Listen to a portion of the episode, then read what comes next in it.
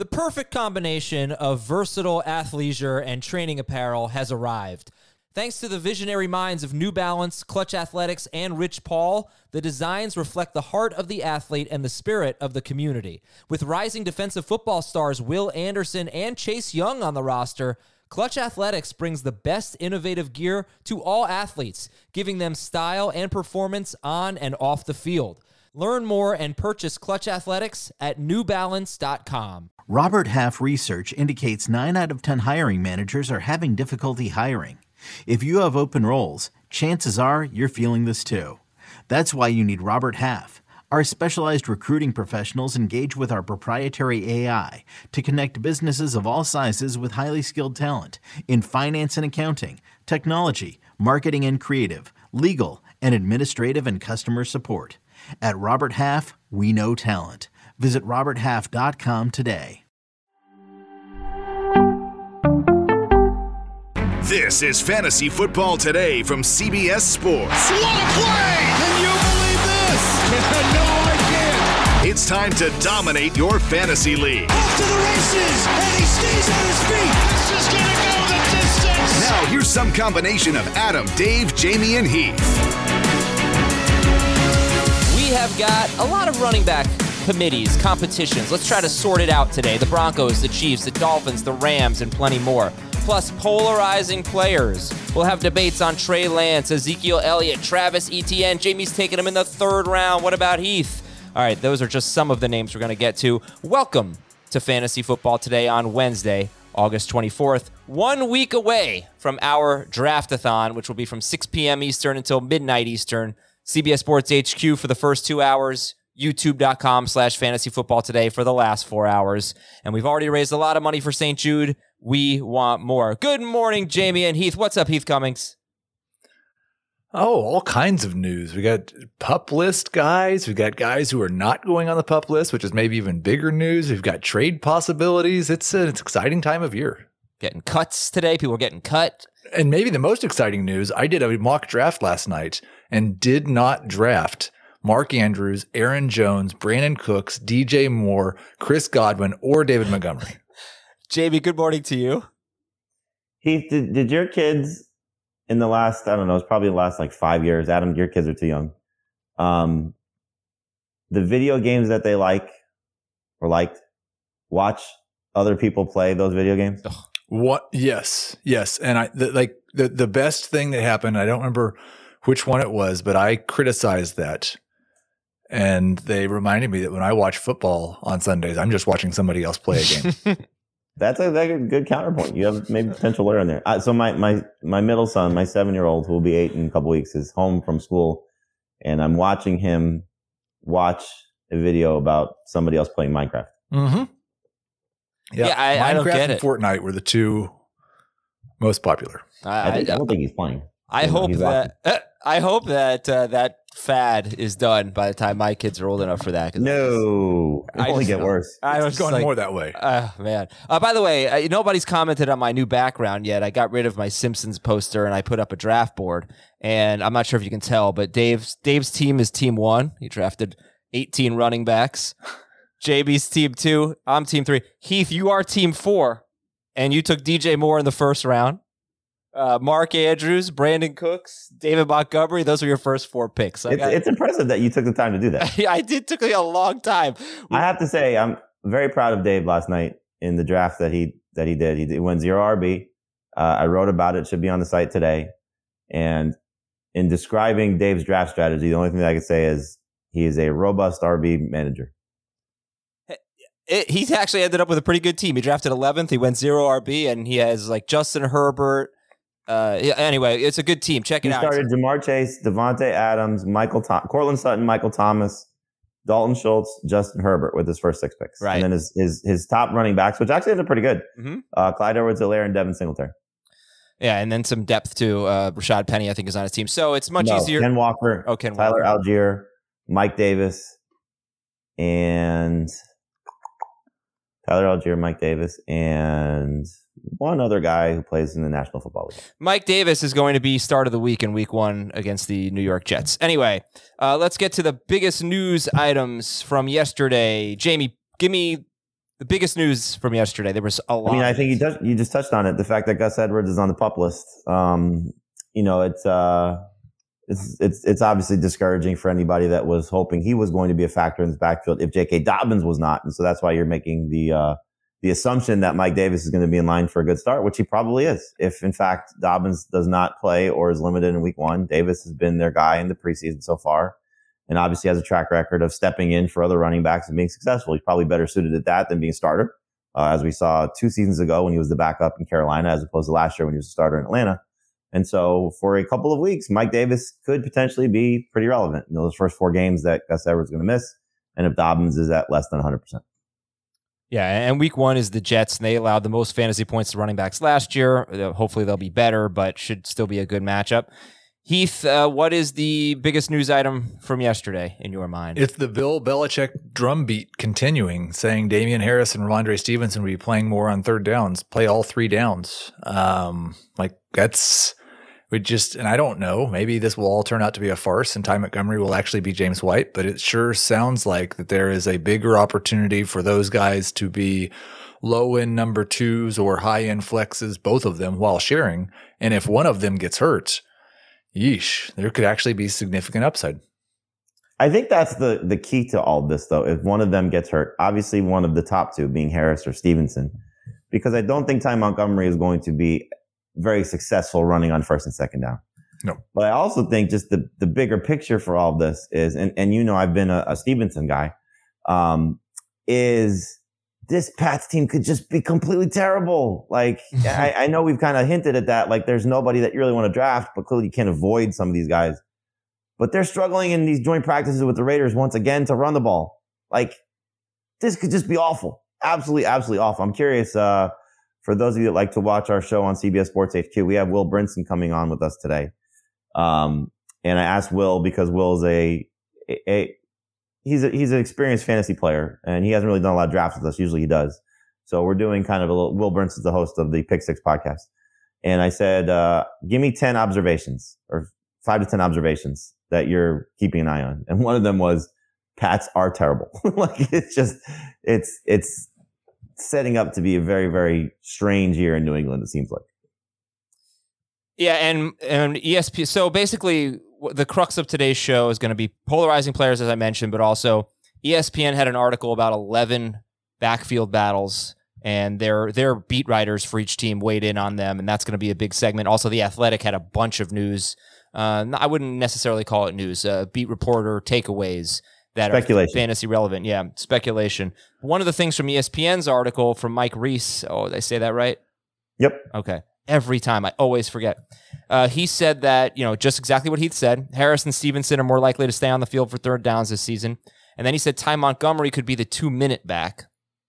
And for those of you who aren't huge football fans, whatever, two minute drill is basically the end of the first half or the end of the second half where you're passing, you know, you don't have time to run the ball and you just keep a running back on the field. It's passing downs basically. And, and that would be Ty Montgomery's role. Um, so we'll see how that one plays out. And are you guys taking Harris or Stevenson? And, and, by the way, this, that's not that's just speculation. That doesn't mean it's definitely Ty Montgomery's role. Um, but are you taking Harris or Stevenson first at this point?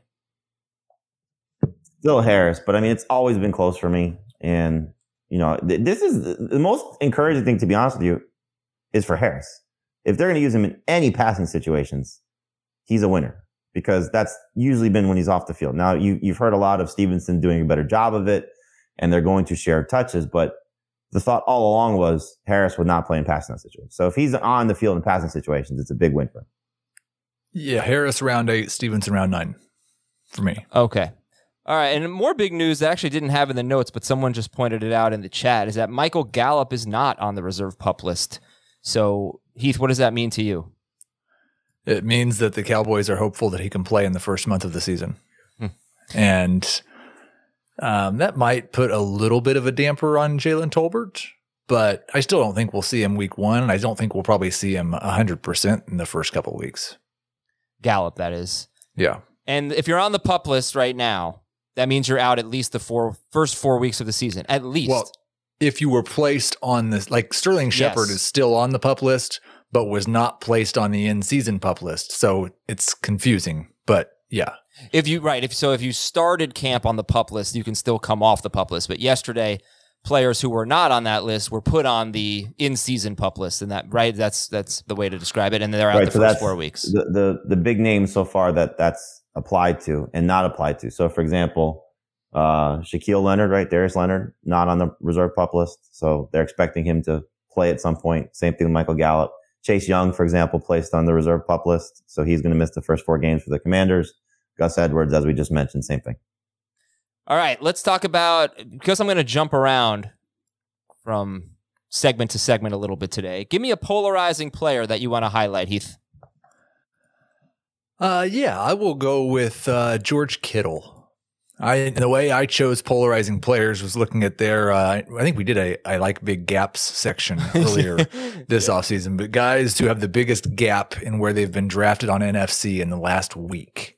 And George Kittle has been drafted as early as 34th overall, as late as 85th overall. Um, and I can absolutely understand both sides of that argument because George Kittle is an elite talent, arguably one one of the. I mean, he's one of the top two tight ends in football, and um, maybe he just overcomes this situation, or maybe Debo or Aiyuk's the one that gets hurt by Trey Lance not throwing as much, or maybe Trey Lance just doesn't not throw as maybe he throws more than we think he will. But at the same time, like Aiyuk's had a phenomenal camp. Debo seems like the clear number one, and we think that Trey Lance might only throw 500 passes. So it's terrifying. So where do you stand on George Kittle? Uh, right in the middle. Too big of a coward to take a stand either direction. I think I've actually got him in round six now, so I'm not ever drafting him.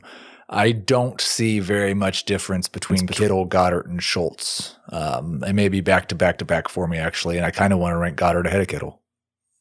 Mm, I know Dave ranked Schultz ahead of Kittle. What a shame. I mean, the guy has been top three per game four straight years. you say what a shame.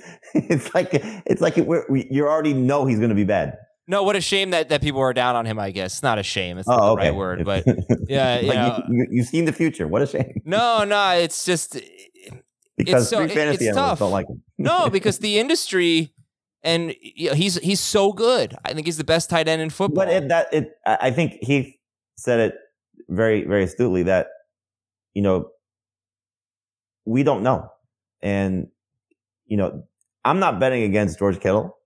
I'm not betting against Kyle Shanahan. Uh, there's going to be some games where he disappears. You know, probably more than he has in the past, and you obviously have to factor in the risk. Um, and it would not be surprised if Schultz and, and Goedert are better than him. So if you want to, you know, draft that way, I, I have no problem with that. But there's going to be a lot of games because they're going to make a lot of easy throws for him for Trey Lance, where George Kittle is going to do what he consistently does, which is yards after catch. And if this becomes his go-to guy, Trey Lance's go-to guy in the red zone, and we get that eight plus touchdown season for him, which we've never had, he could still be top three tight end. It's not without. I just don't see how the the touchdowns would really shock me because I feel like they're going to have fewer passing touchdowns than They they, they absolutely might. It- it- with Lance. I'm, I'm I'm not disagreeing. you. Can go either way. Right. You know, he can still be five. Uh, I hope he's not less. Um, but I also wouldn't be shocked if, you know, knowing how Kyle Shanahan operates and the way that this guy plays, you know, the thing that's a detriment to him, you know, he said it, you know, he's, he's a top two tight end. He is the best tight end in football. When you talk about what a tight end traditionally does, he's the best blocking tight end, or at least in the conversation. And he's among the best receiving tight ends. He's not the best receiving tight end. That's obviously been Kelce but Pro Football Focus consistently ranks him as the best tight end because of what he does as a blocker. Yeah. Such a huge asset to the to the 49ers. But we'll see. I mean, I, I think he's he's he's he's certainly closer to the Schultz Goedert group than he is closer to the uh, Waller and above group. And and over the last week, he's actually been drafted higher than Waller. He's been, been drafted before Waller on NFFC drafts. Yeah. And, Fantasy and football part of that could be too. Waller's missed so much practice time. Yeah, on, on FF on Fantasy Football Calculator, uh, Kittle is at four point seven and Waller is at five point two. Okay, uh, Jamey, give me a polarizing player that you want to talk about. Well, you, you mentioned one already. Uh, I've, I've stopped drafting Travis Etienne in the third round mostly because I pushed uh, a plethora of receivers up. So he's still he's still a fourth round pick for me. Um, but I, I, that doesn't take away from the fact that I like him as a breakout candidate. And the ESPN story that you're referring to uh, also mentioned him. Uh, there's a more in depth story by Mike DiRocco who covers the Jaguars for ESPN, does a great job. Um, about how James Robinson is probably going to be eased into action in the beginning of the season, and then they'll kind of just see what happens from there. But uh, also alluding to the fact that Etienne's role in the passing game is going to be solidified. So I think it's just a matter of, and this is where I think Heath and I differ. Uh, how many receptions you expect Travis Etienne to get? If you expect him to be north of 50, um, you should be excited about him. If you expect him to be sub 50, sub 40, then you should probably be a little bit concerned. Um, the last preseason game wasn't encouraging from a passing situation because they did not throw him the ball. He still ran several routes, just that Trevor Lawrence didn't look for him. This was a game against the Steelers. But I'm very encouraged by, I think, and, and this is something I think that we forget a little bit. Um, that first game, he kind of got critiqued for not running some cases the right ways, not finding the hole, following the, you know, the, the way that he was supposed to run. He missed a year of football. Um, you know, and so I'm, I'm sure there's some instincts that are, are there, but also some things that are missing. I thought he ran better in the second game against the Steelers. He had three carries of, I think, of his 10, uh, that were over five yards. Um, so, you know, did a good job of moving the pile on, on, on a couple of those and, and finding the seam and, and, and getting through there. So I think if he's able to run successfully early in the season, they'll continue to at least split those jo- those carries with with James Robinson. But he's going to be a, a, huge factor in the pass game, at least the way I view it. So I'm still excited about Etienne. Yeah, I think like, and I don't know if you want to start the uh, the touch comparison or anything like that, Adam, but that, that that's what I struggle with. And that that article that we've referenced many times um, suggested that eventually James Robinson by midseason could get back to his normal workload. And I just like that doesn't make any sense to me. In what regard? If if James Robinson's at his normal workload, that's 18 touches a game. Yeah, I don't see I, that. There's there's no there's no I, I don't think unless Jacksonville is just a much much better offense than I expect they're going to be, or they're like a an Anthony Lynn running back focus type situation. That doesn't leave any room for Etienne to be as good as we think he could be. Um, I've got it projected right now 180 carries for Etienne, 160 for for Robinson, basically, and 46 catches for Etienne and 23 for Robinson. Yeah, I I think if you believe in Etienne, he's got an audition, and if he comes out and runs really well at the beginning of the year, basically, I'll just say, doesn't it seem like his performance at the beginning of the year is going to really determine how this plays out? I don't think? think? that they want. I mean, look, the, the article also references Doug Pederson's track record with running backs, and he doesn't usually give guys north of 200 carries. So one guy north of 200 carries. Um, so yeah, I think Heath's carries are, are actually perfect, you know, for what you should expect for these two guys. I just think there's going to be more catches for Etienne. And, and you're right, Adam. Yes, it'll be an audition to see how he does.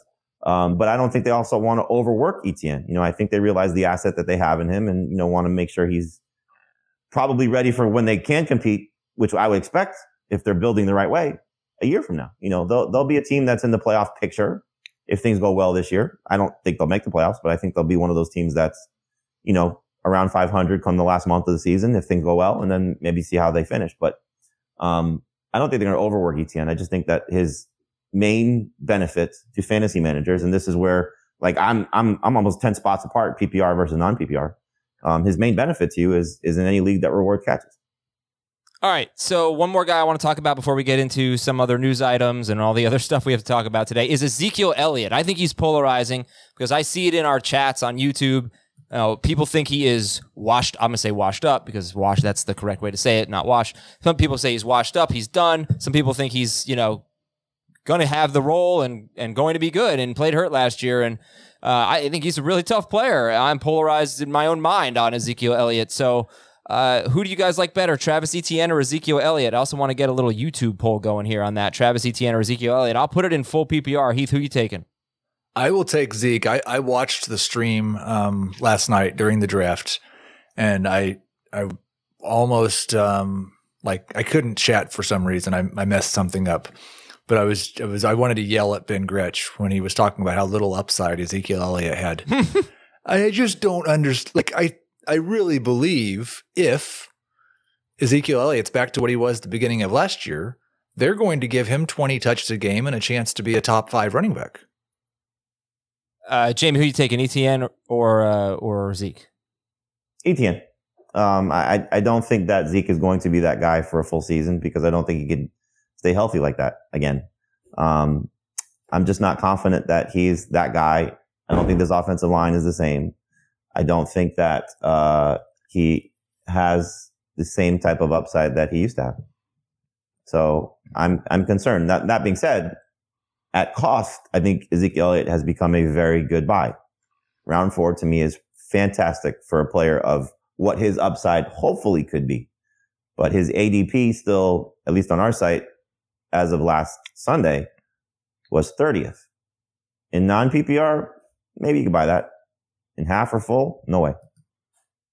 Zeke is 27th. He's RB 15 on Fantasy Football Calculator. And again, like I said, I'm going to start using CBS, I think, beginning next week after a big weekend of drafting. But you go to different websites, you'll see different ADP. Fantasy Football Calculator says uh, a bunch of mock drafts since uh, uh since August 20th that they're looking at here. And Zeke is an early third round pick ahead of James Conner. Cam Akers is in the third round. So that's interesting. Ahead of David Montgomery, Travis Etienne, J.K. Dobbins.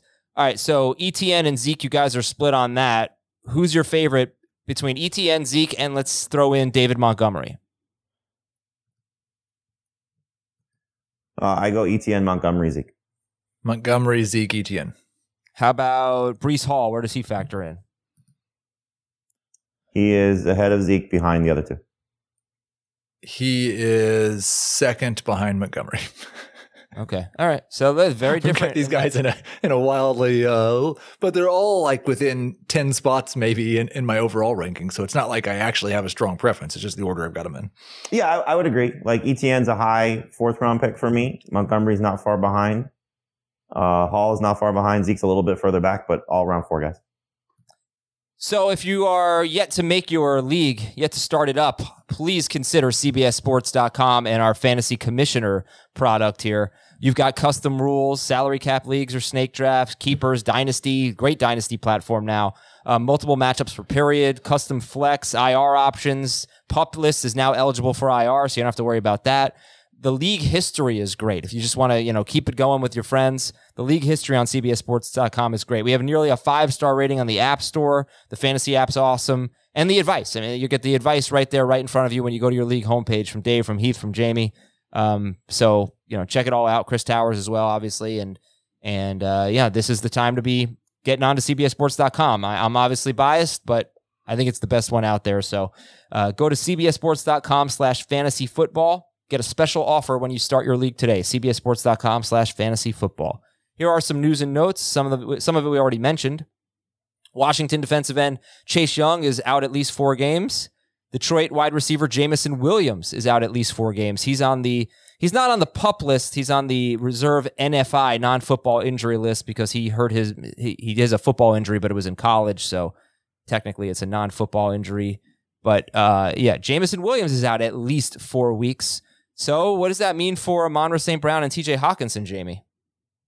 It's great. It's great for DJ Chark too. You know, I mean, I think you look at all these guys benefit for as long as Jameson will not be there. Um, I don't think you should completely overreact and maybe start overdrafting more so Amon St. Brown than DJ Chark. Um, like when Ben took him in the draft last night, I believe it was the four five turn. Yep, first pick in round five. And he took him ahead, I think, of guys like Rashod Bateman and Marquise Brown, maybe. Um, don't remember exactly. Yeah. I'm sorry. He took him pretty early, and we haven't seen him. He, t- he took him a little earlier, and and to to his defense, he uh, with which is a mistake we've we've made from time to time. I'm not going to call it names, Heath, uh, but I'm not knowing the scoring. he thought it was full PPR as opposed to half PPR, um, so that changes some things. But know your scoring when you're drafting. Uh, so I think he said he would not have maybe taken Amon St. Brown right there. Okay, and uh, let's see what else. Dameon Pierce could be the lead running back in week one, according to the Houston Chronicle. I don't think that's a surprise. Elijah Mitchell is on schedule to return for week one. That's one of the backfields we'll be talking about. Elijah Mitchell is the clear number one guy for San Francisco. Josh Palmer in line for an expanded role with more targets, according to NFL insider Jordan Schultz. So that's Chargers third year receiver Josh Palmer in line for, for more targets. Heath, I, your, your, your reaction to that? Uh, well, and I said, like, I've really had a hard time processing how that happens. But then I looked at it and he had 49 targets last year. um, J- Jalen Guyton had 48 targets last year. Like we can just give him Jalen Guyton's targets and I'd be okay with that. I don't think I don't think he's actually going to impact Keenan Allen or Mike Williams or Austin Ekeler. And for that reason, I don't think he's probably going to matter without an injury, but he could be a great handcuff wide receiver. Right. And I just want to look at one thing. His aDOT, 10.1 which meh, I don't really know. I think Jacob Gibbs, who really likes Mike Williams, speculated that if Palmer has an increased role, it would affect Keenan Allen more than Mike Williams. But I, I can't really say that From for sure. what I know, that makes more sense to me, but I don't know. Right. I don't think he's going to play Williams' role. Cincinnati safety Jessie it's- Bates. it's also, I think, an impact of just their tight end situation too. Hmm. Yeah. Jessie Bates back with the team, star safety for the Bengals. He's going to play on the franchise tag. Pittsburgh and Seattle are not naming their starting quarterback yet. For Pittsburgh, that's going to happen after the next preseason game. Pete Carroll did not give a timetable. Michael Thomas's hamstring injury does not sound serious, according to the Athletics' Larry Holder, but it will have to be monitored. Michael Thomas. Uh, Gus Edwards on pup. Ken Walker might not be ready for week one, which it doesn't, I mean, it doesn't seem like he's going to be as of right now, but we, I don't know. I guess I'm speculating a little bit too much, but it's very possible Ken Walker's not ready for week one. Week one is Denver, which did not have a very good run defense last year, but they signed DJ Jones from San Francisco, who's a very good run defender. Week two is San Francisco, who lost DJ Jones, but still should have a good run defense. Uh, Juju Smith Schuster should be ready for week one. Drake London looks like he could be back for week one. This one's interesting, Heath. We talk about this a lot. Sterling Shepard and the role he's played in the Giants offense is clearly the favorite target of Daniel Jones and actually a borderline must start as like like a number 3 or 4 receiver, I guess if you're in a 3 receiver league in full PPR because he he catches like 6 balls a game with Daniel Jones. It, it- he consistently uh, you seem to be raising your eyebrows at border- borderline must start. But Sterling Shepard coming off the pup list before week one. What do you think about that? Man, I hate the Gi- Giants wide receivers. like just the whole situation. If Sterling Shepard is actually playing week one, uh, pfft, I don't know how you would start anybody. Do you- well, he's coming off an Achilles injury. Uh, do you think what kind of role do you think he would have? Do you think he'd really impact Kadarius I Toney? can, I would assume he'll be a part time player early in the year, but if he's hundred percent at some point, I think he's probably their slot receiver. okay, and that It's also- impact I mean- Wan'Dale. To put it in context, he's been playing with not exactly great options around him. And if Toney and Robinson are living up to their pedigrees, Daniel Jones is going to lean on those guys too, I would think. A couple more news items real quick. Patriots corner or no, he's not on the Patriots anymore. Chargers cornerback JC Jackson is out 2 to 4 weeks after ankle surgery. Huge offseason acquisition there. Hopefully back for week 1, but not a certainty. And Jacksonville right now does not have a kicker. Nobody for No, they did sign somebody yesterday, I believe. Oh, they did. Oh well, beware of Urban Meyer. That's all I have to say. He's coming for you. Now, well, I, I want to say, um, because I, Adam, if you're a commissioner in a league, and I assume in all of your leagues you require people to draft kickers if you have to start a kicker. Of course. The first week of waivers run, somebody drops their kicker and picks up a backup running back to hold until the day before week one, and then picks up a kicker. Is that okay? Oh man, having a. le- ugh, I hate that. Um. But the Jacksonville just did it.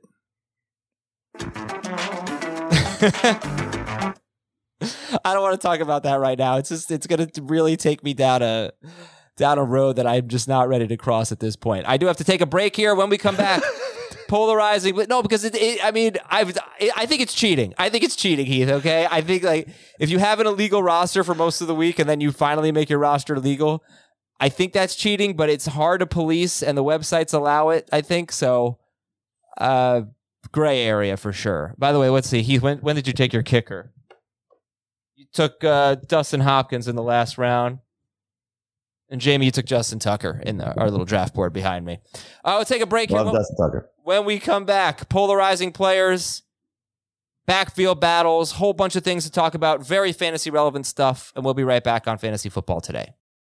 When you need mealtime inspiration, it's worth shopping Kroger, where you'll find over 30,000 mouthwatering choices that excite your inner foodie. And no matter what tasty choice you make, you'll enjoy our everyday low prices, plus extra ways to save, like digital coupons worth over $600 each week. You can also save up to $1 off per gallon at the pump with fuel points. More savings and more inspiring flavors make shopping Kroger worth it every time. Kroger, fresh for everyone. Fuel restrictions apply.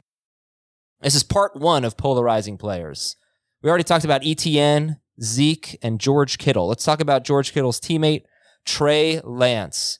Heath said that I was crazy for saying that Trey Lance had more upside than Dak Prescott. But then everyone on Twitter agreed, and now Heath thinks everyone else is crazy too. Heath, uh, Trey Lance is is polarizing, I, I think. Although I think people are, are pretty high on him. Do you think he's polarizing? Trey Lance is outcomes are polarizing. It's not that we, we all, I think we all agree about Trey Lance. He has top five upside and he has a lot of risk because he's thrown like 150 passes in the last three years. yeah, yeah. I, I, I, what, I think what's polarizing is maybe when to take him. You know, do you take him over guys that you might actually have ranked higher just just to secure the the upside? Or well, how much upside do you think he has? Is that the polarizing part of it? What, how much upside do you think he has, Heath? Top five. Jamey, how much upside does Trey Lance have? Top five. Not. Do you think he has QB one potential? Yes. I mean, but I think it would probably take an injury or two for that to happen. But yes, he clearly has. He has the ingredients that we love. you know, I mean, he has an amazing receiving corps. He has an amazing play caller, and he's going to run. And so if he's successful as a passer, and I thought when he said he threw 150, I thought he was going to say 150 interceptions in training camp because that seems like all you hear is his inaccuracies and how many times he's turned the ball over. But I think you just have to understand what you're getting. You're getting a flawed product. And maybe the beginning of the season, despite some easy matchups, he may have some mistakes. But you go back to last year when he apparently was playing through a, a, a finger injury, broken finger. I forget what it was. Um, Yep. And who knows how much the impact is throwing in the three main appearances that he had, 31 or more rushing yards, you know, so you kind of see what you're going to get from that.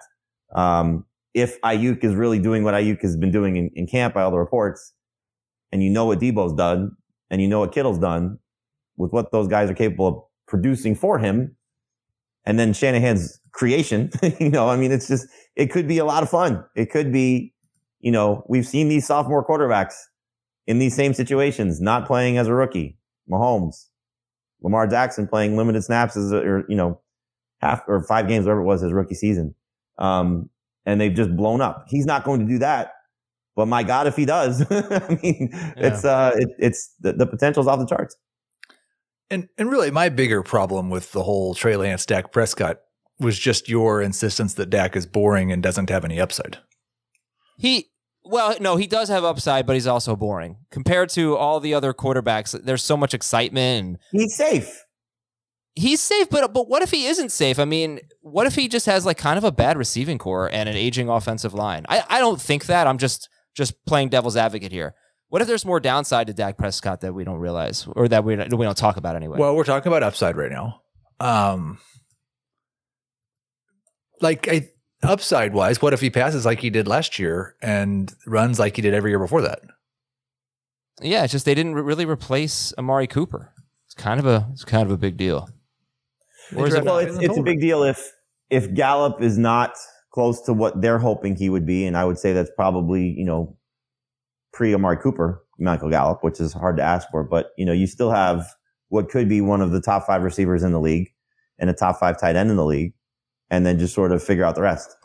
If Tolbert and Gallup and whatever they get from James Washington at some point this season, Yeah. So here's I just want to sum it up on Trey Lance.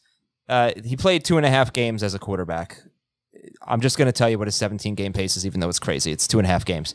He was on pace for 1,100 rushing yards, also 4,000 passing yards, 27 passing touchdowns, 1,100 rushing yards. I, I think he does have that capability, but he let's just say he rushes for 800 yards. Agree or disagree? And and I, I'm pretty sure he's going to rush for 800 yards, Trey Lance if he rushes for 800 yards, there is basically no way he's not a top 12 quarterback. agree. I think that's true. I'm I I can't think of a quarterback who ran for 800 yards and didn't finish as a top 12 quarterback. Right. There's so few. I mean, I think like Well, Cam right. Newton maybe had a bad, like a terrible year with eight. I, I don't, but I don't know. But probably not. That's just I think the thing, such a high floor. the thing about Trey Lance, you know, you asked uh, Tara Roberts, who, for those that don't watch our YouTube stream, she's one of our uh, contributors on Tuesday nights. Um, she drafted Trey Lance. I forget what round it was. And you asked her, and you said, This is the question I ask everybody who drafts Trey Lance. Are you going to draft a backup? And I think that's the easy thing to sort of look at with your league. Like I drafted Trey Lance in an analyst league that has four points for passing touchdowns. I did draft Kirk Cousins on the waiver wire. Still, we don't, we haven't run waivers yet. Are Derek Carr and Justin Fields. And if I had known that those two guys would be on waivers, I would not have drafted another quarterback. But I felt, okay, this was a little bit earlier in the process. Um, and so Lance, this, I was the last manager to take a quarterback. So, um, I felt lucky to get Trey. It was round 12. And so, but again, I think if you know your league and you know, you, you hear me say this a lot, if you know everybody's going to take, or, or a handful of people are going to take two quarterbacks, take a second quarterback with Trey Lance. Just cover yourself. Um, I, I'm sorry. no, but if if if you don't, and you know that that's not something that your league makes do, then just play it out first couple weeks. He should be great. Chicago and Seattle, those first two games, Yeah. should have an opportunity to be a monster. All right, let's go to our. I did, oh, I did sorry, want to say that. Lamar Jackson ran for 767 yards last year and was QB 16 Not per game. Not 800. for the season. no, but he wasn't QB 16 per game. Well, no. Oh, but you're saying. You could run for Right. 800 yards and, and not well, be- no, Heath. I didn't 12. say 700. Well, 33 yards would didn't have say gotten into the top 12. yeah. All right. That's a that's a good point. Okay, so oh, uh, Allen Robinson. Let's go to Allen Robinson here. Do you guys think he is polarized? I know among CBSers, among you guys, he's not polarizing. Uh, but some people say, hey, he's 20. By the way, it's Allen Robinson's birthday. So happy birthday, Allen Robinson, August 24th. 29 years old today. 410 yards in 12 games last year, a career low yards per catch. Uh, let's see, a career low yards per target. No, not quite. Um, some people think he's washed up and done. You guys don't. Do you think Allen Robinson is polarizing? Well, I mean, you you you mentioned it's mostly I think where analysts. I don't think it's just us. I think it's the industry. Uh, analysts love Allen Robinson for his potential bounce back and the offense that he's going through. The Rams car wash should be great for him. Stafford, if healthy, should be great for him. Best quarterback he's ever played with. Sean McVay should be great for him, just in the way that he'll find uh, opportunities to get him open and get him the ball. Um, I struggle. You know, you look at for those of you watching on YouTube, this uh, this group of receivers for me, and this is our consensus rankings. But for me, it's the group of Courtland Sutton, Mike Williams, Brandin Cooks, and Allen Robinson. Those four guys. I think they all could be double digit touchdown guys. I think they all could be uh, huge reception and, and yardage uh, players as well. Um, Robinson seems to be the one that goes last, and so if you like that group, or no, should, Cooks probably goes last, but Robinson is not far behind him or not far in front of him. Um, the upside is amazing to me. So I, I, I love Allen Robinson in uh, late round three, early round four in, in PPR. I think I'm the low guy. Um, I've got him at wide receiver 23. So if someone's polarizing on Allen Robinson, it's me. And the thing I've just hated is it's like I could not find if he's not washed and he didn't quit last year on the Bears, then then what's the case? That Like just- why was just why was Darnell Mooney so much better? Yeah, I don't know that he just that he just wasn't a fit in the offense. That Matt Nagy. But it was the same. It was the same offense that that he had. Like Nagy was criticized for not really changing the offense for Justin Fields. Yeah, I don't know. on. No, it- No, I just I don't like to say that guys quit on their team, but it, it seems like that's like the best. That's the the good case for Allen Robinson is that he did. yeah. I think though the, the, if the narrative is that he quit, it's just that he didn't play. I don't think he quit in games. Oh, okay. Well, it is his birthday. Like, hey, my shoulder's bother me. I, I don't, I, I can't go. So I have to ask you, since it's Allen Robinson's birthday, it is also my boss's birthday. Do I text him, or does that feel kind of brown nosy? Of course you text him. You know him for many years. okay, good, because I already texted him. All right, it's time It's also for Arian Foster's birthday too. How old do you think Oh. Arian Foster is? thirty-three. That's a good guess. I'll go thirty five. Keith is closer. He's 36. Oh, okay. Uh, it's time for a time for a big dump. The athletic, athletic uh, the athletic fantasy uh, dump here with a bunch of news. So let's rifle through it. Here we go. Ready? Do I have to say the beat reporter? Or can I just say the news item? I mean, it'd be respectful to say the beat reporter. All right, fine. Dan Duggan, Giants guy, says Saquon Barkley looks very much like the player he was as a rookie in 2018. There has not been a single bad Saquon Barkley story in months. Everything is glowing. How much are you guys buying it? I buy it, but not because of the reports. I mean, I think it's just a matter of two years removed now from the ACL. I expect the Giants offense to be better than it is, which is probably a very overly optimistic scenario, but um, I just think he's going to be, you know, we're, we're, talking about, and he said this, if, if Sterling Shepard's healthy, this receiving corps is something you want to maybe avoid early. I don't think they're going to avoid him throwing him the ball. So uh, he could be back to, you know, 80 plus catches again. I've bought it to the top 12 running back um, degree. I've not bought it to the borderline round one pick degree. Okay. What do you have him overall? 20th. And Jamey Barkley? Uh, he's around 15. So. Okay. Next up, Nick Kosmider.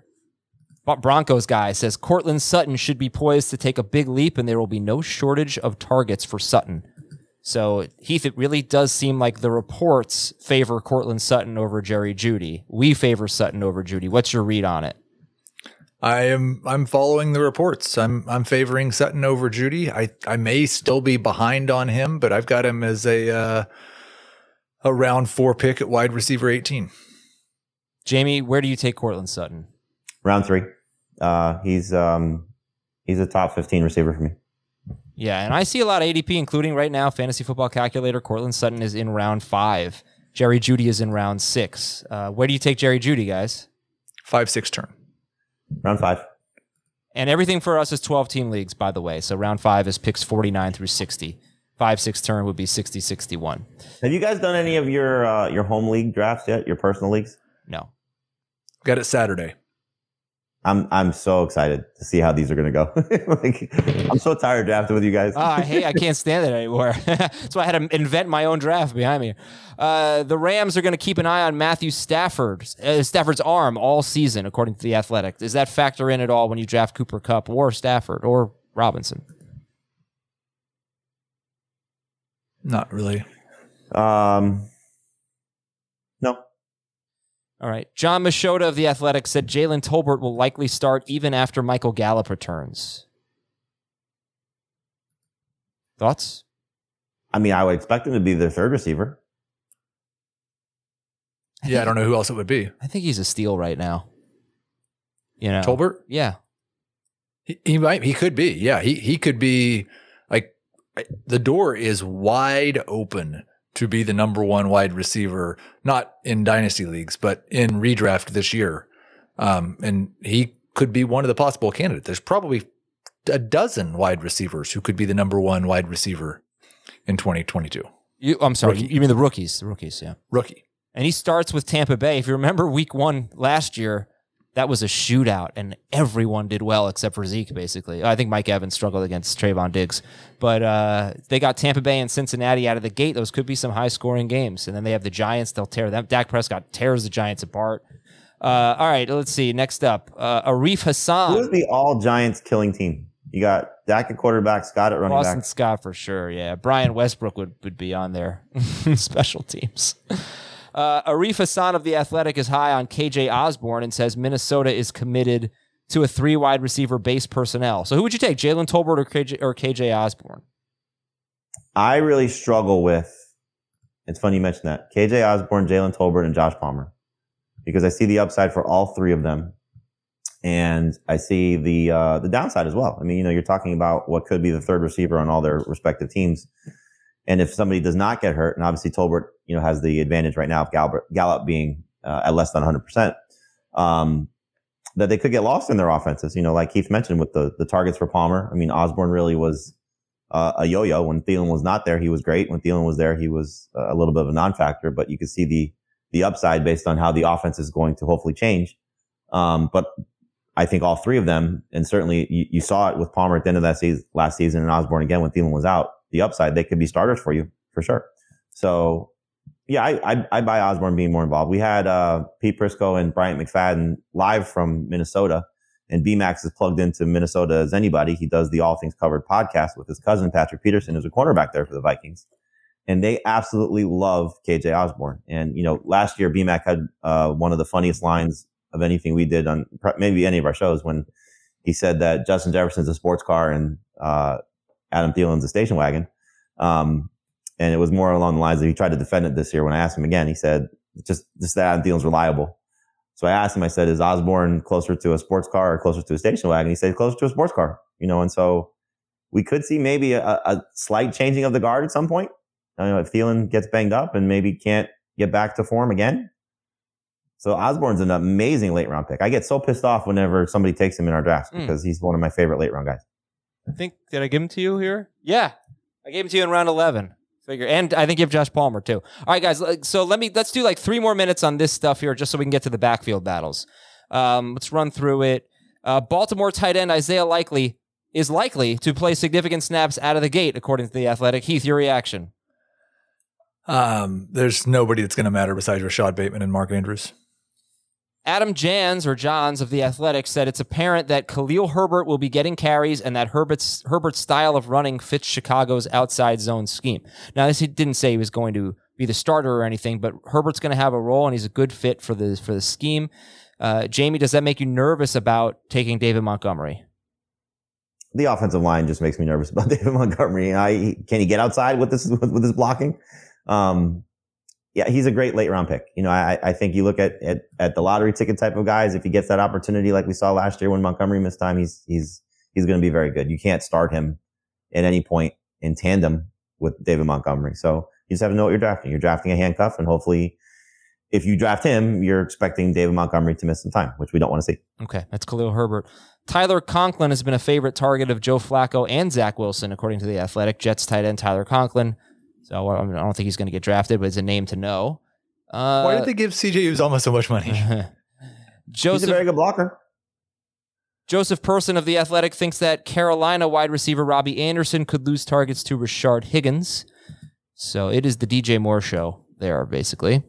Uh, Greg Auman for the Bucks or for the Athletic covering the Bucks said that rookie running back Rachaad White has impressed and could get decent carries and catches.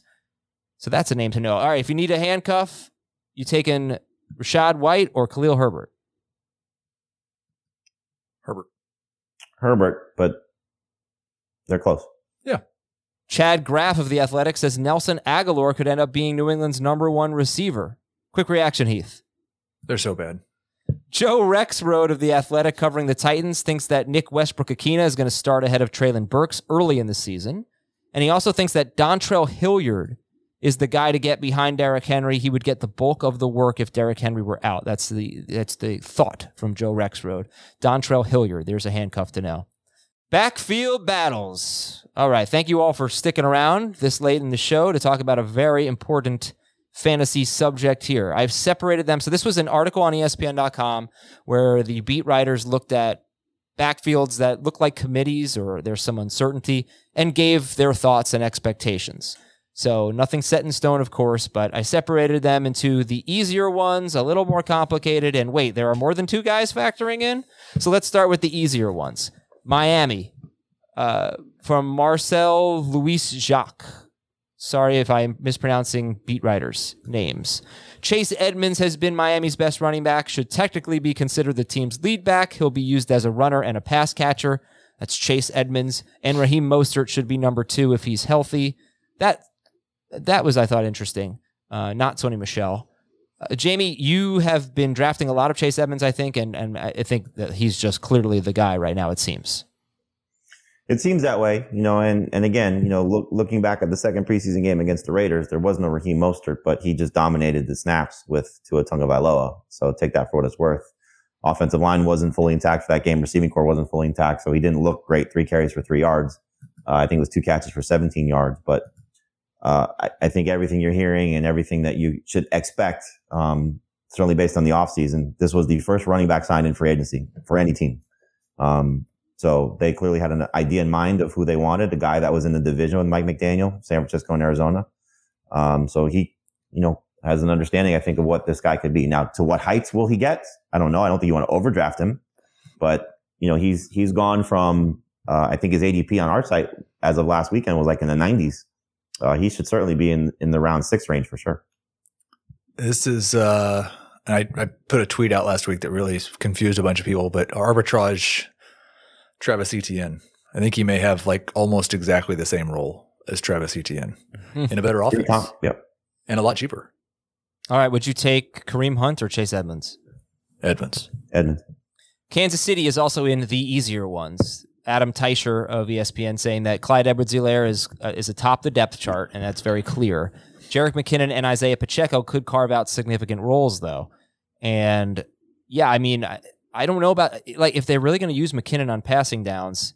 What does that mean for CEH? And let's just compare him, Heath, to to Chase Edmonds. Who would you rather have, Edmonds or Chase, or Edmonds or CEH? I am very uncomfortable with CEH. I've got him ahead of Edmonds right now. I go back and forth. Like I, maybe you guys can change my projections because I don't know what to do with this backfield. I've got basically 220 carries for Clyde, 110 for Pacheco, and a few for McKinnon. And I have Clyde and McKinnon splitting up the targets basically 50 apiece. Yeah, I would take Edmonds. Um, I think you, you know, we've kind of seen the CEH story play out that he's going to probably lead them in carries. They obviously like what they got out of McKinnon last year enough to bring him back and continue to use him in this role. And then you have this wild card of this kid who's as fast as anybody, maybe in the league at that position, based on his 40 time. Um, explosive.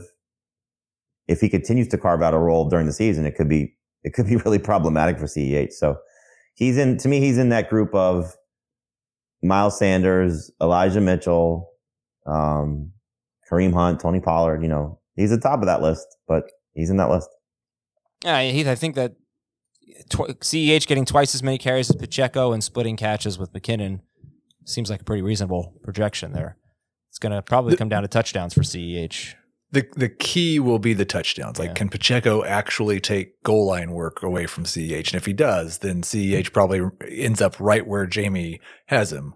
And if CEH leads the team in rushing touchdowns, then he's probably closer to where I have him.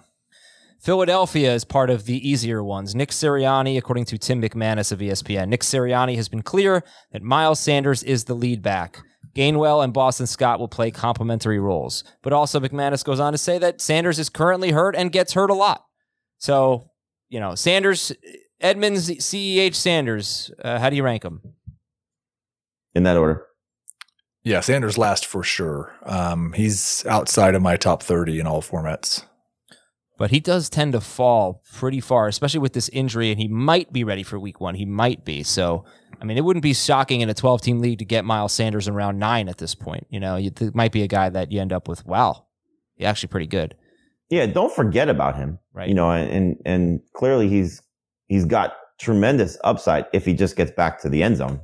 But it just Yeah. feels as if running quarterback, committee backfield, the upside's starting to feel a little capped, especially this hurt.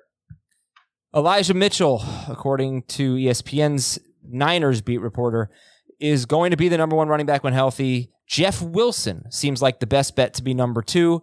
This is what bothers me, though. Tyrion, Tyrion Davis-Price could be a short yardage option.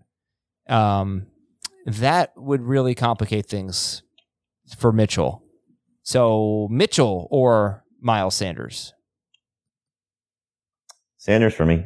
Wow.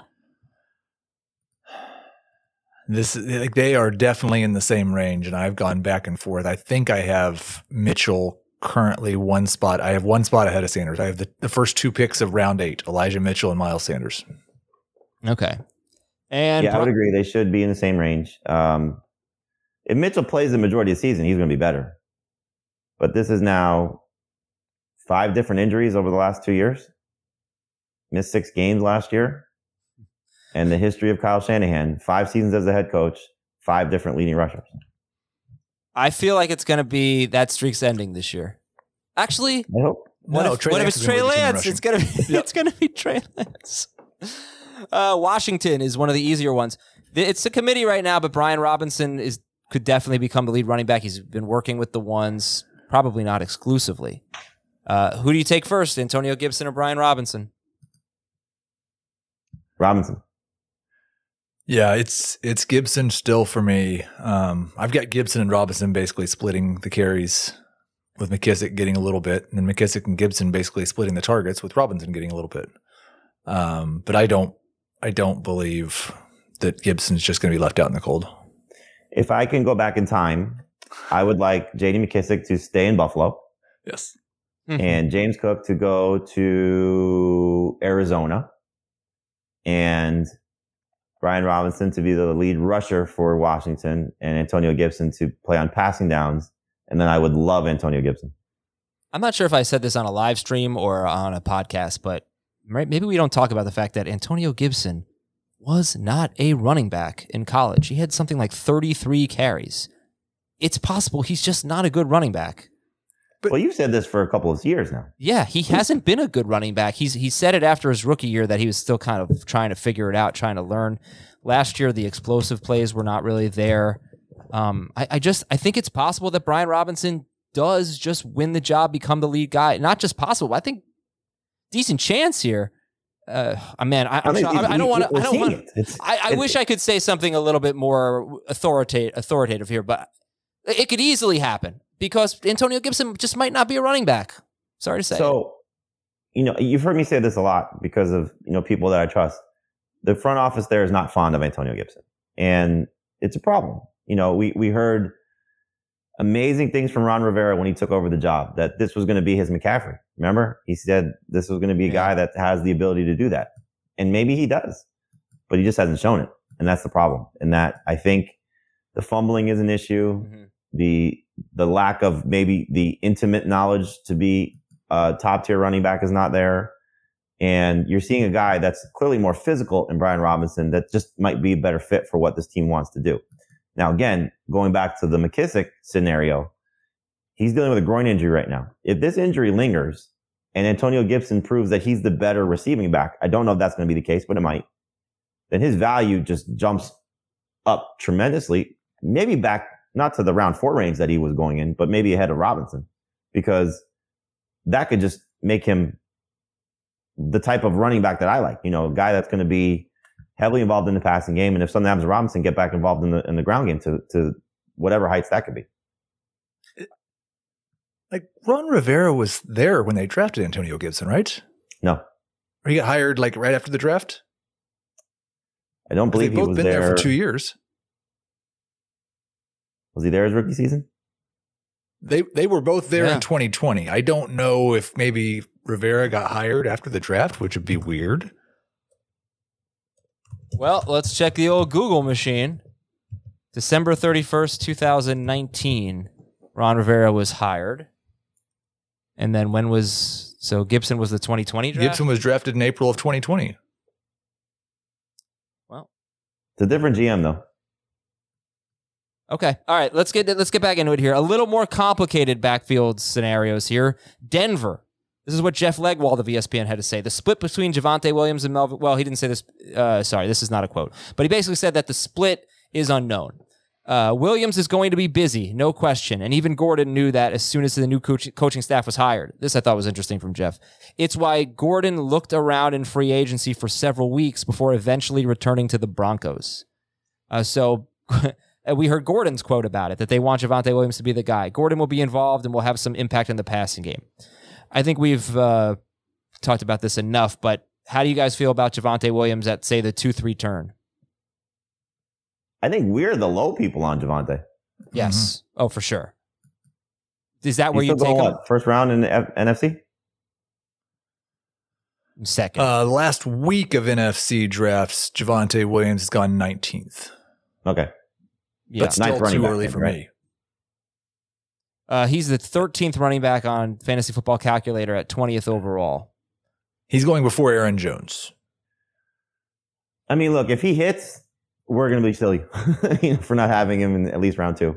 Uh, he's in round two for me in, in non and half PPR, but in a full PPR, I, I struggle with it just because of the receivers.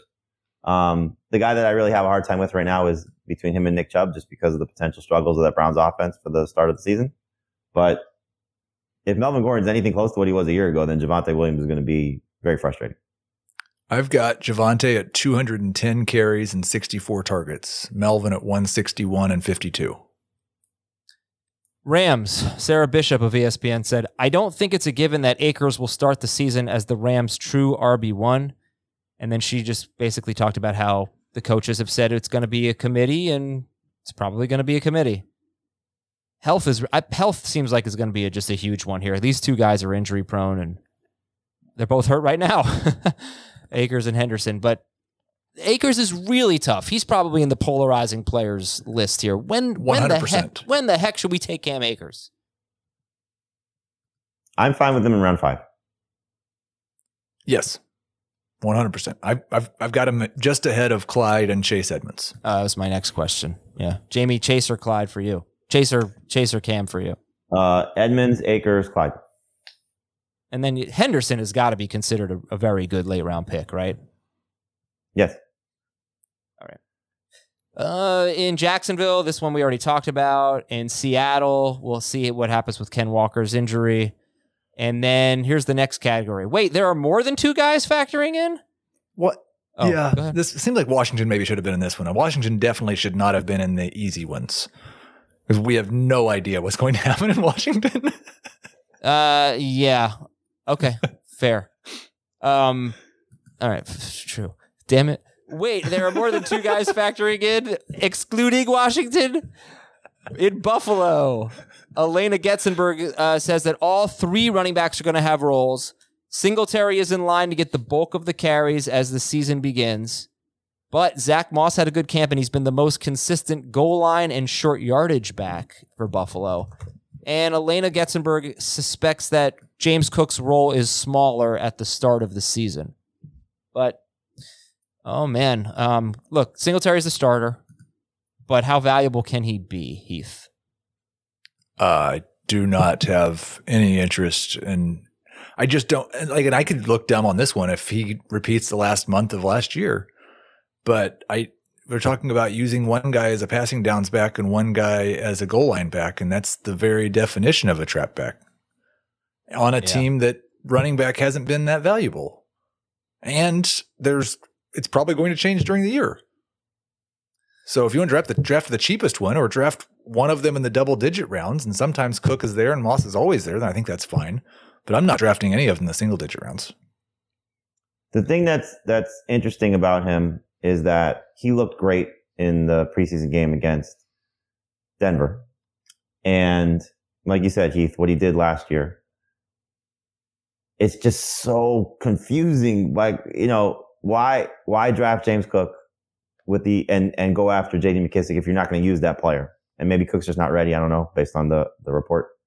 Um, the fact that Zach Moss just isn't going away, and I know he gets hurt a lot, and clearly he, you know, the coaching staff fell out of favor. The thing I, I I struggle with with this is Brian Daboll's gone, and is Ken Dorsey enough of a voice to keep Sean McDermott from saying we got to run the ball a little bit more.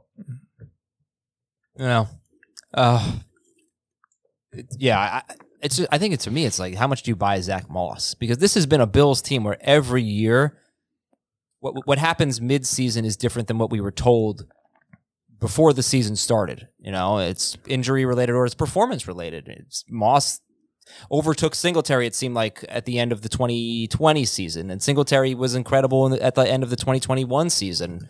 And uh, I, like I said, Singletary has been a very good running back on paper. You look at the metrics, advanced metrics, basic metrics. He's been very good. He's led the running team in running back. Yeah, yeah. Not he's as a pass one catcher. of the worst not, pass catching running backs he's, in the NFL. He's not going to have that role for sure. Right. But is he really going to lose the short yardage and goal line carries to Zach Moss? They keep saying it, so maybe I should stop being skeptical. But I wish Zach Moss has had a better career at this point for me to believe that. But all right, look, they said it. They know more than I do, so that's why we're doing this segment here. So beware on yeah, the trap back is the guy that Heath said who gets a lot of carries, but not the ones, not the catches, and not the carries that really count. Uh, and finally, Las Vegas. Really interesting here. Paul Gutierrez of ESPN said Josh Jacobs' role as a true RB1 is in jeopardy. That Zamir White, Brandon Bolden, and Ameer Abdullah could all have roles and it's hard to see Jacobs being reliable for fantasy purposes with Bolden and Abdullah possibly used more as pass catchers and Zamir White near the goal line. So, Jamey, wh- when the heck do we draft Josh Jacobs? You said Cam Akers in round five. What about Josh Jacobs? Jacobs. I think that's an okay spot to start to look for him. I would prefer him in round six, but God, this is this is infuriating because he's the most talented guy there, and you know you saw what he was able to do catching the ball last year. Uh, but clearly, you know McDaniels has a vision for what he wants to do with his running backs. Now, I think part of that also goes to could he be Damien Harris, you know, and be the guy that's just scoring double digit touchdowns and, and maybe not necessarily factor in the passing game because this offense is going to be good uh, as long as the offensive line holds up. So I don't think you should completely run away from Jacobs because of this report, but it obviously should put Ameer Abdullah on your radar. And I think it's going to be really fun to see throughout the course of the season. Uh, I think Hines is on a different level, but McKissic and Ty Montgomery, Ameer Abdullah, Jerick McKinnon, you know, these type of guys that just really are going to factor in the passing game. How much are they going to be relevant in PPR? And, you know, like, uh, the people that don't like those type of running backs, Adam. and I think make a mistake and don't realize like you can use them as flex. Plays, especially if you go zero RB or you go hero RB. Like they're, they're so relevant if they're getting anywhere in the 50 catch range. And as we've seen with the James Whites and, you know, occasional Darren Sproles, those type of guys that they get six, seven touchdowns, like they're going to end up as top 24 type of PPR options for you. So, um, you should absolutely be looking at Abdullah with a late round pick in PPR, and you should be a little bit concerned about Josh Jacobs in PPR. Non PPR, I think he's he's still a safe number two running back. PPR, half PPR, he's he's a volatile one. Well, I'm sorry to keep you guys late here. I think that right now there seem to be so many coaches, beat writers talking about committees. And I'm just not sure that it's really going to end up being that way because I think a lot of it might be coach speak, or at least some of it might be coach speak. I don't think that's the case in Las Vegas. It seems like that, you know, people seem pretty confident that that, that is going to be a committee. But, where some- do you think it's coach speak though? I Like, think which I, I think you- in Philadelphia that Miles Sanders is is going to be the guy, and I think that he's going to be great value, and and I think I think passing one of downs? what's that? on passing downs. I think he'll catch thirty five passes. I mean, it- I know Kenneth Gainwell didn't play, but they used Miles Sanders in the passing game in, in the first preseason game with Jalen Hurts. He caught two or three passes, uh, I think on one drive, and um, maybe I'm wrong about the, the drives, but uh, but uh, you know, I don't know what's I don't know what's Coach Speak. I, I like I, I don't think the Bills. I think the Bills will eventually settle into their guy. I think that you've got like all these committees, and why if if it is true, why would I take Josh Jacobs or Cam Akers in round five when I could take Elijah Mitchell in round eight or Miles Sanders in round eight? I think we just have to be careful how we define committee. Like most situations, there's another running back getting more than 25% of the touches. Sure. Uh, yeah. So everybody's in some sort of a committee. It's how big the committee is. Right. I'm just wondering if this is a time of year where coaches are, you know, propping up their players and and you know making the kid. This guy's had a good camp and this and that. Like on draft day, oh, we're gonna use him. We're gonna, and it's not really what happens with a lot of players. Well, who, right? who who's getting propped up in this scenario? Zach though? Moss. But it's not McDermott saying that though. I, I would Well, say the it- two guys who are getting propped up are Ameer Abdullah and Ty Montgomery. Sure. Uh, I mean, re- why would they use? Why would they use Damien Harris on passing downs? What has Damien Harris done to to deserve that? He missed the block really badly in the preseason game on the opening possession. At least that's the way I saw it. Why would they use him like that? That's what I'm saying. I, I just I wonder if these coaches are really going to stray from what they've done in the past because we've never seen the Patriots use Damien Harris for the first series and he's on the passing downs. Rhamondre Stevenson for the next series and he's in on passing downs. Then They have a new coordinator that doesn't know what he's doing. I mean, that's part of this. well, that's not a good thing. That's in no way. no, that that's the good thing. It's like you know, I I think the every scenario is obviously going to be different for how you view these, and so that's why I was asking, like, which which of these do you think is coach speak? Because Well, I don't think Sean McDermott is propping up Zach Moss, for example. I don't think he's downgrading. Well, it's him, coming from somewhere from the beat writers. I mean, Well, oh, oh, again- sorry. Ho- okay, sorry. So let me let me just say that um, it seems to me like beat writers right now, probably from what they've gained, from what they've taken away from the coaches and from watching practice, think that so many players are going to be involved. And at the end of the day, I just don't see that happening. Of course, I can't tell you where that's going to be the case, but do I really think that Elijah Mitchell, Jeff Wilson, and Tyrion Davis Price are all going to get carries? No, I don't. Do I really think that Miles Sanders, Kenneth Gainwell, and Boston Scott are all going to have are all going to have like prominent roles? No, I really don't. Not prominent roles. No, it's whether those uh, those secondary guys have enough to hurt the first guy. Yeah, Yeah, I, I am think- not sure. I think, like in the case of Philadelphia, like Sirianni has said, you've, you've heard it from him, him. Miles Sanders is our guy. Yeah. But I also think that he's smart enough, at least I hope so, to realize this guy's missed nine games over the last two years, is dealing with a hamstring problem now.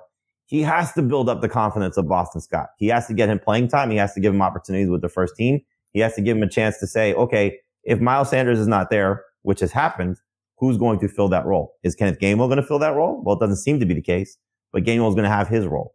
In the case of San Francisco, you have five games, six games of an absence of Elijah Mitchell last year, who they never expected to be their lead runner.